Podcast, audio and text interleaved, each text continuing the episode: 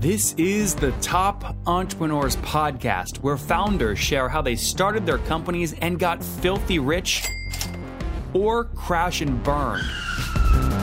Each episode features revenue numbers, customer counts, and other insider information that creates business news headlines. We went from a couple of hundred thousand dollars to 2.7 million. I had no money when I started the company. It was $160 million, which is the size of many IPOs. We're bootstrapped. We have like uh, 22,000 customers. With over 5 million downloads in a very short amount of time, major outlets like Inc. are calling us the fastest growing business show on iTunes. I'm your host, Nathan Latka, and here's today's episode. Hello, everybody. My guest today is Josh Weisberg. He's the founder and director of go to market at Outbound, a customer communication technology acquired by Zendesk in May 2017. He challenges businesses to rethink communication with customers by centering marketing, sales, and service teams on the human relationships they can build using this customer data. Josh, are you ready to take us to the top? Let's do this. All right. Tell us about Outbound. We'll focus Outbound first, then acquisition, and then more about strategy inside of Zendesk. So, when did you launch Outbound and what does it do for folks? Yeah. So, we launched it in 2013. Um, and my co-founder Dhruv and I basically realized we were both working at Getaround, which is like Airbnb for cars. Basically, it helps people do do car sharing, and we needed a tool that was essentially a marketing automation tool. So we would have these car owners who would get stuck in the funnel, and they would take certain steps but not complete go all the way through. Um, and we looked at all the marketing automation tools on the market, so like our ExactTarget and Marketo and a lot of last generation tools, and we just were not happy because they were based on email and they were based on lists.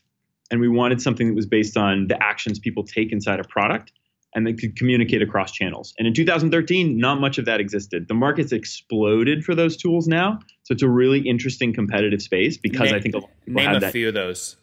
Oh man, Autopilot, Intercom does some of this, Leanplum does it, AppBoy does it. Um, yeah, so there's lots of new new competitors in the space. Uh, but but our core innovation was using events. So we realized customers don't need to use lists as much anymore. They need to use the actions people take inside a product. Could be a mobile product, could be a website, could be a server side event. But basically, we wanted to use actions instead of lists to figure out what messages people should get. And, and that's the hardest thing for people. I mean, I come from the world where people brag about their list size. The problem is when they send a blast out, like 1% opens. But these people yeah. that understand, one, how to track events in their app, like Air, I just signed up, I just bought a new investment here in Austin. It's an Airbnb. The hmm. onboarding there is incredible. I mean, they'll know when you stop part of the onboarding and email you the morning after and say, What happened last night? Did we lose you? Yeah. You know, I mean, it's incredible. So you, you outbound helps folks do that kind of stuff. That's right. That's right. And and that was the first phase was just understanding like people need to move from lists to to actions so that you're you're sending a message at the right time in the customer lifecycle. And then when we had events coming in, we realized we can use those same events to figure out do these messages work? Yep. Now let's so what people do. Yeah. Let's yep. let's keep talking pre May 2017. So before any acquisition, just to make your story easier there. In terms of paint like business model, was this a typical SaaS model? Yeah, it was a SaaS model. I think when we started out, we didn't quite know where's where are people going to find the value. So when you're you're figuring out pricing, you're figuring out business, kind of where's the value coming from. That's always an open question: is what is the pricing unit? What are we going to? Where do people derive value from this product? And I think, you know, we kind of felt around a little bit and a lot of other products were using list size. So we're using how many contacts do you have? And for us, our big innovation was it's messaged users. So how many people are actually getting messages? And it doesn't matter to us how many messages or what channels. So we'll take the number of messages off the table, we'll take your list size off the table. It's just about how many people are you actually engaging with and what are they doing because of the messages. So, so that was our subscription model. That's great. Um, interesting. And can you give me a general sense of size? I mean, are we talking people on average paying 10 bucks a month or a thousand a month or a hundred per month? Yeah, when we started off, you know, we wanted to make a self-service product, which is actually one of the reasons we ended up at Zendesk is that they have that in their DNA too. Uh, it's really hard to do. So we have an API integration, and everybody, of course, wants to start off. No salespeople. We'll just build it like Atlassian. We don't need any salespeople. And you know, eventually we realized that the API integration is a big hurdle. So you need to help people over that hurdle. Um, and at first, it was cheap.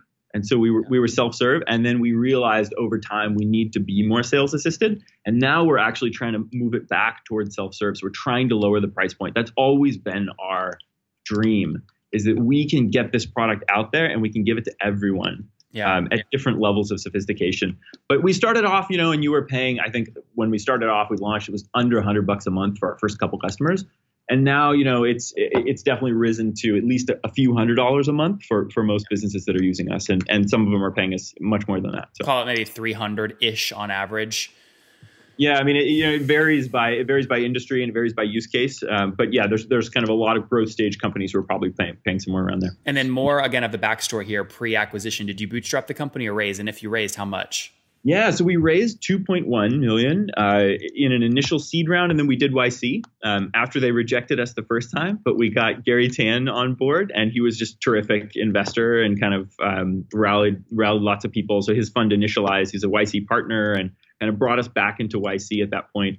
Um, and we're able to use those relationships to get our first kind of growth stage customers. We got Instacart and we got DoorDash and some other customers uh, using us, uh, and really like feed us those use cases um, and help us to grow in the right direction to, to stay ahead of uh, competitors in the space based on what growth stage companies needed. And that became our vertical: is what do growth teams need? Uh, and we were the, the lightest tool. We were the most powerful event-based tool. We could do A/B testing. We could do cross-channel, and those growth marketers they became our bread and butter, um, and really kind of directed our product for us. What did your uh, again pre acquisition? What did things like churn look like? Mm.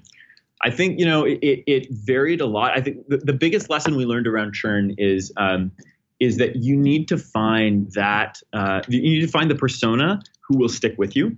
And I think early on we had some customers who did churn who w- expected that list based tool. And when we found the growth marketer who was ready to do the API instrumentation and who was who was ready to kind of track all the events, send them over to outbound, and really invest in the tool, churn lowered a lot. Um, Like from what to what? Can you quantify that? I can't share the numbers now because we're we're part of a you know public company. Well, that's but- what I'm saying. Can you do it before? Like, how, what? How many percentage points were you able to get churn down when you made that change? You know, I would say we reduced churn probably. Uh, we probably cut it in half. Oh wow. Uh, when we were able to get our persona right. Uh, so before, you know, we had different. We had apples and oranges. We had people who wanted to send email blasts. We had people who wanted to send onboarding messages, and then we had developers who were just looking to set up transactional messages. And when we figured out, okay, what is the mix of people who can actually use this product um, and use it consistently, then we we at least cut it in half. Probably probably more than that. And are you were you directly in line with kind of most healthy SaaS companies? I'm talking, you know, sub three percent monthly logo churn. Is that fair to say? I think yeah. By the time we dialed it in, we were we were probably a, a bit better than that. And you didn't have a ton of, you know, some of these companies that are doing, you know, 100 million in AR that I've had on, they have really aggressive kind of upsell customer flows and their expansion revenue is crazy, but their price points are way higher. I imagine that wasn't a big part of your playbook. You were looking at spread, not depth. That's right. And and I think one of the things we realized is um, if we give people a couple of really valuable use cases and we start you small, we will grow those use cases over time. If the product's good enough and you can see, hey, I can send emails, I can send push notifications, and every message that goes inside outbound, I'm going to be able to evaluate what people do because of that message. That was a strong enough pull factor that it's like, well, we're, we're sending some other messages in SendGrid. Let's put them in outbound we're sending some other messages, you know, with our in-house push provider. Let's put those in outbound. And so, so we were relying on that kind of pull rather than pushing a strong sales process. And I think we'll, we'll continue to do that. A few more economics questions here uh, before we move forward to kind of post-acquisition days. Um, Sure. What did you like to keep kind of payback period to in those days when you're adding customers? You know, I think uh, that was something we always were, were, were looking at and were observing. Um, so, what is our payback period? You know, what, kind of how long does it take us to get the cash back in the door? I guess is what you mean. Um, but because we we spent no money on marketing, so we what what we did is we built this tribe of ten initial customers who really really loved the product, and then we didn't spend money on on marketing. It was, what was your of- team size though? How many folks were marketing and sales or onboarding? we had a team of five. Total? And we built so total. Oh, wow. And we built so much product with those five people that we were able to basically punch way above our weight. And now, as we develop the business, if we hadn't ended up at Zendesk, of course, we would have had to invest in some of these things and we would have needed to do marketing. You, you do need to do that at some point. But we were able to keep stay so close to the customer and build so much product that then you know we kind of had options um, around that. So so payback period, we never um, worried too much about that, given where we were as a business, uh, because basically we, we were getting word of mouth. Yeah, and yeah, so even if you did spend, you know, a dollar or ten, you were getting it back instantly, right? Because yeah, you didn't yeah. really I mean, have any spend. Yeah, and, and, you know we had we had core expenses, and we were all stretched really thin, so yeah. you can't do that forever, and that was that was a consideration. Uh, so you know we were one man armies uh, heading up different divisions, each of us. But uh, and, and I should say we went through to get to those five people. We probably went through at least ten people um, so it was this thing where we needed the right people in place to be able to run with that model. But that's how we got profitable, and that's how we that's how we ended up with with options. And who so, is we? Like, did you have one or two other co-founders? Yeah, so my co-founder Dhruv. Uh, yeah, so Dhruv Mehta uh, was worked with me at GetAround. Yeah, um, it was just and, him though, uh, right? Nobody else. That's right. It was okay. just the two of us, and plus, he was plus five or included in the five included in the five. Oh, so wow. it was okay. me and Dhruv, and then three other uh, three other folks. That's yeah. really really great. And then again, right up to before you sold, what were you able to grow your customer base to? How many folks? Yeah, we had uh, more than 100 companies using us of different sizes. Uh, and we had pushed pretty hard up market in the year previous to, to joining Zendesk. So there was kind of a, a mix of growth stage and early stage companies that we'd had in the years previous. And then we were able to grow. And we, we did a pretty big re architect uh, in 2016. Um, and basically, we got into that, that very stressful stage where you sell up you know to customers that you're not you're, you're wondering can i service these people? I hope i can service these people. They asked for a bunch of custom there. implementation. Oh god. And we had to redo the stack and we had to move cloud providers and, and do all those kinds of things. Um, but we were able to do that with the team we had um, and we got to the size where um, we were we were closing really like I would say almost enterprise size customers with our stack, and so we knew we had we were good at that point.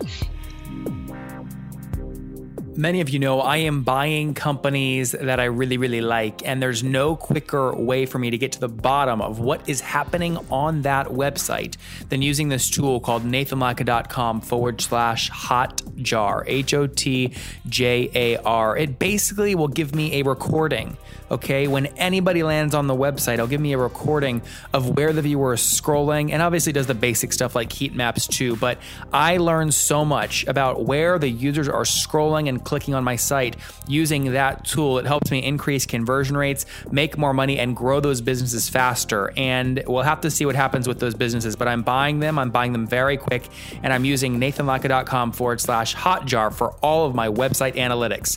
You can too. I work with them, it's totally free you can go to nathanlatka.com forward slash hotjar. No credit card required. Again, use it as much as you want. nathanlatka.com forward slash hotjar. I'll see you there. Building up to the acquisition, what were you looking at in terms of growth rate year over year at that point?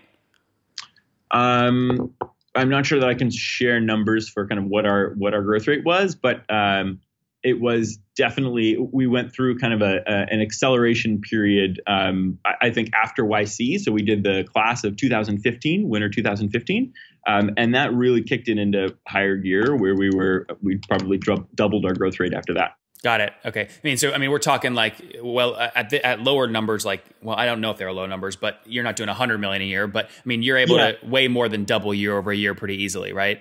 Yes, yeah. yes, definitely. Yeah. And okay. and and uh, you know, one thing that I learned from YC is that uh, if you can pick a the the whole mantra is is kind of if you can grow some metric that's very important to the business 10% week over week, then you know you're you're you're having some success. And so they would just kind of pick a metric and then they will rake you over the coals every week and say how are you doing on that metric and that's a that's a lesson we absorbed and we were able to kind of keep keep doing and saying okay what is it that we're growing uh, and that, that led to our to our acceleration and growth. Yeah, I want you guys to really take that lesson home because it's a theme I see whether you're a, an entrepreneur just starting out or you know the guys you know at Qualtrics about to go public. They know the one metric that they've got to get the, these users to hit in the first seven days, like using right to drive growth. And if that thing's not growing, you're cooked. A lot of people that I've seen they do, they don't even know one they don't even know what that metric is, or if they do know Josh what that metric is, they lose focus on it. They want to do mm-hmm. more stuff every mm-hmm. week instead of improving incrementally on it.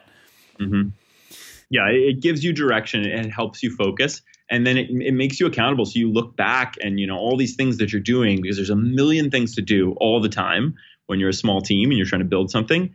And you just know, am I contributing to this thing or not? And it makes decisions easier. Now you said earlier, and we're going to kind of back the napkin here and then move forward post Zendesk. But 100 customers, you said earlier, maybe 300 ish per month. I mean, you were doing well north of 30 grand per month at this point, right? Sure. Yeah. Yeah. We yeah. were. Yeah. We were definitely above that. Yeah. And so why?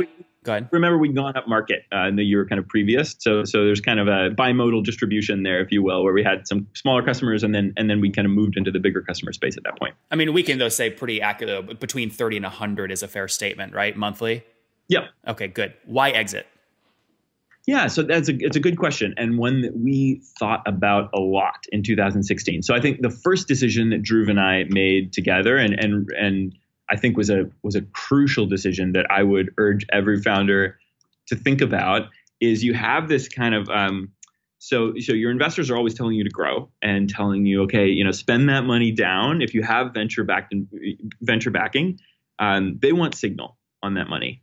So th- that money needs to produce drastic results for them for the model to work. And I think what's important from the entrepreneur's perspective is to understand um, you're not in a portfolio. You're not a portfolio of 10 companies or 100 companies like a VC has. You have your company.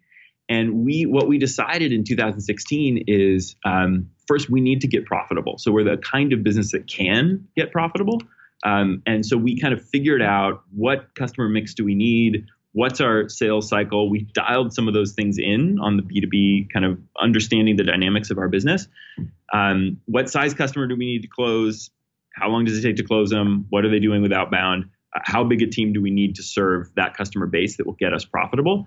And getting there, which we were able to do in 2016, um, just opened up so many options for us because we had the option to raise, to grow organically, or or to potentially sell. And so when Zendesk, which I think has a terrific uh, corporate development function, which a lot of companies don't, so you'll end up having a lot of corporate development meetings that they don't go anywhere. And or Zendesk, worse, they'll, they'll bluff like they have a great one and it's actually yeah, crap. That's right. Yeah. And and and I have to say, uh, Ben Barclay, who we worked with here at Zendesk, you know, when he he was kind of poking around in our space, um, and and the thing that immediately stood out to me was that um, here we were in this market that's super competitive. It's a red ocean. So I mentioned some of our competitors who were coming up, um, you know, doing mobile engagement. There were marketing automation providers. There's a ton of email providers, um, and and we had, you know, what we believe are real differentiators in the space. But it's hard to cut through the noise. There's so much noise in the marketing automation and tool stack space. And at Zendesk, what we realized is nobody was taking our technology and applying it to customer service and experience teams. So those interactions are happening on a one on one level, and people are writing tickets, and then an agent responds to the ticket. And there's this very manual process where most companies are still doing customer service, customer support that way. And what we realized is we built this technology. If we paired it with Zendesk, which has this huge suite of tools that can do a really good job at having one to one interactions, and you can elegantly switch back and forth between automation machine learning, some of the things that we had developed, um, and these chats and co- actual talk conversations and support uh, tickets, if you're able to switch in and out of those two different tool stacks elegantly, there's a huge market to be created. And I think when we saw the size of that market and we got into discussions with Zendesk about that, it's really exciting to us. Now, did you raise that 2.1 million on a safe, or were there any like crazy liquidation preferences or anything? It was it was a convertible note initially. We kind of had a first tranche that was a convertible note, and then after YC we did safes because that's just the way that YC kind of does everything. They don't so, have liquidation preferences in those, right?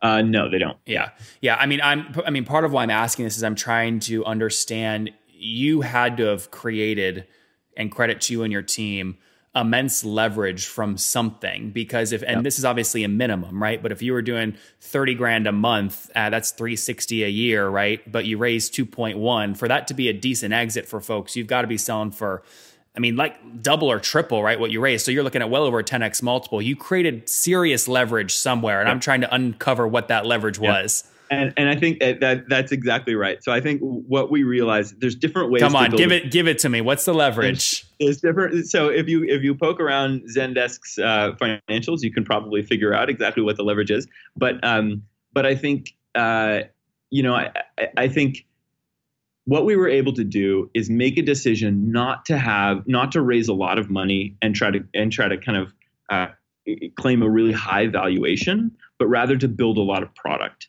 and we were able to do that in a space where um, we could solve some, some difficult technical problems that could then the biggest lesson I think I, I took from this experience is that we had thought about pointing our infrastructure at the marketing landscape. Zendesk came along and was so valuable that your value in an acquisition is what can this particular company do with your technology and how can they apply it to the 100,000 existing Zendesk customers? Yeah. So there was and a pro forma somewhere that said we are expecting about 10% of the 100,000 to pay at least the $20 a month price and boom boom right. boom saves us a year building it blah blah blah.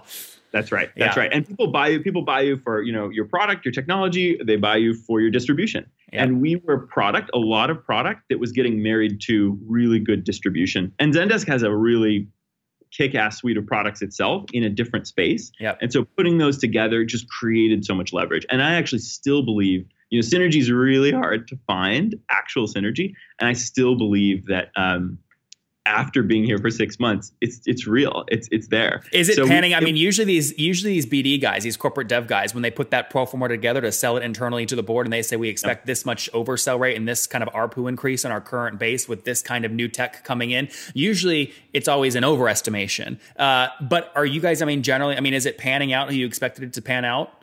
Yeah, I think you know it's always frustratingly everybody wants it to be faster, including us. You know, everybody wants to realize the value but I would say that uh, the opportunity is at least as big as yep. as I believed it was when we closed. And I would say it's more specific, where it was it was it was fuzzy and it was off in the distance. Now it's really specific. So I know why people are going to buy after spending some time with Zendesk customers. Now I know why they would buy a tool that can automate a lot of things which were done manually before. Mm-hmm. And last question here before we wrap up with the famous five: Did you also create additional leverage by actually getting a term sheet from a VC, so you had the option to raise if you wanted instead of exiting? We were in discussion. So remember at this point that we were profitable, and so you, you can't can't kind of run you. You know, it's it's easy when you're talking to VCs or you're trying to get acquired um, to run out of time and that's really your worst time is your worst enemy if you're running out of money you're running out of time you had plenty and so be- because we were able to to pay our own bills, um, we were talking to investors and we were kind of exploring all the options. And so that's what gave us the ability to kind of find a really good deal. Yeah. All right, Josh, let's wrap up here with the famous five. Quick answers here. Number one, what's your favorite business book? Ah, yes. Yeah. So I'm going to give an off the beaten path Tribe by Sebastian Junger. So this guy, uh, the, the thing I love about this book is that uh, you it's all about how everybody needs belonging and connection underneath all the products and all the things that you think about building every day. Um, there's this deep human need for it, and it's been in our DNA for hundreds of thousands of years. And understanding that at a deep level has helped me build better products. Number two, is there a CEO you really respect or you're following or studying? I mean, Yvon Chouinard of Patagonia, this guy just doesn't give a shit about anything and he changes the world every day. And he constantly reinvents his business. Number three, what's your favorite online tool besides your own?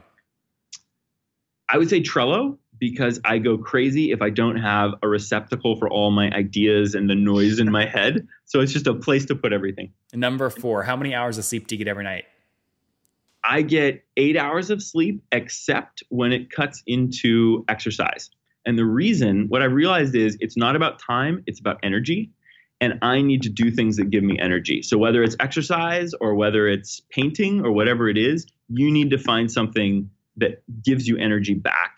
And, and it's okay, I think, to compromise a little bit of sleep to get that. And what's your situation? Married, single, you have kiddos? I'm married, no kids yet. No yeah. kids yet. And how old are you, Josh?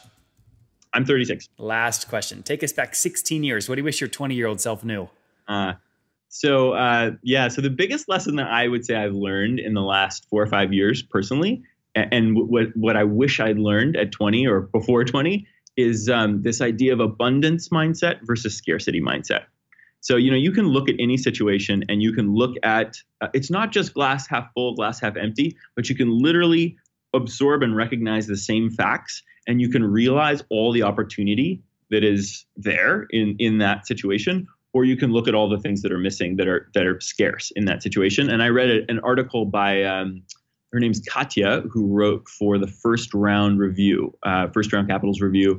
And i read this blog post which just changed my whole thinking. And i think that's been one of the biggest lessons for me there you guys have it from Josh, outbound.io. He and his co founder founded the thing back in 2013. He's adopted this abundance mindset, encourages you to do the same. They stayed hyper efficient with just five people, really focused on product, instant payback period, product marketing tied to a single utility metric. It worked. They grew to about 100 customers, $2.1 million raised, doing well north of 30 grand per month with healthy growth rate when they exited in May 2017 to Zendesk doubling well north of doubling year over year with super healthy economics. Again, now building at Zendesk and trying to go back down the funnel to get mass audiences and mass folks using them on very specific teams. Josh, thank you for taking us to the top.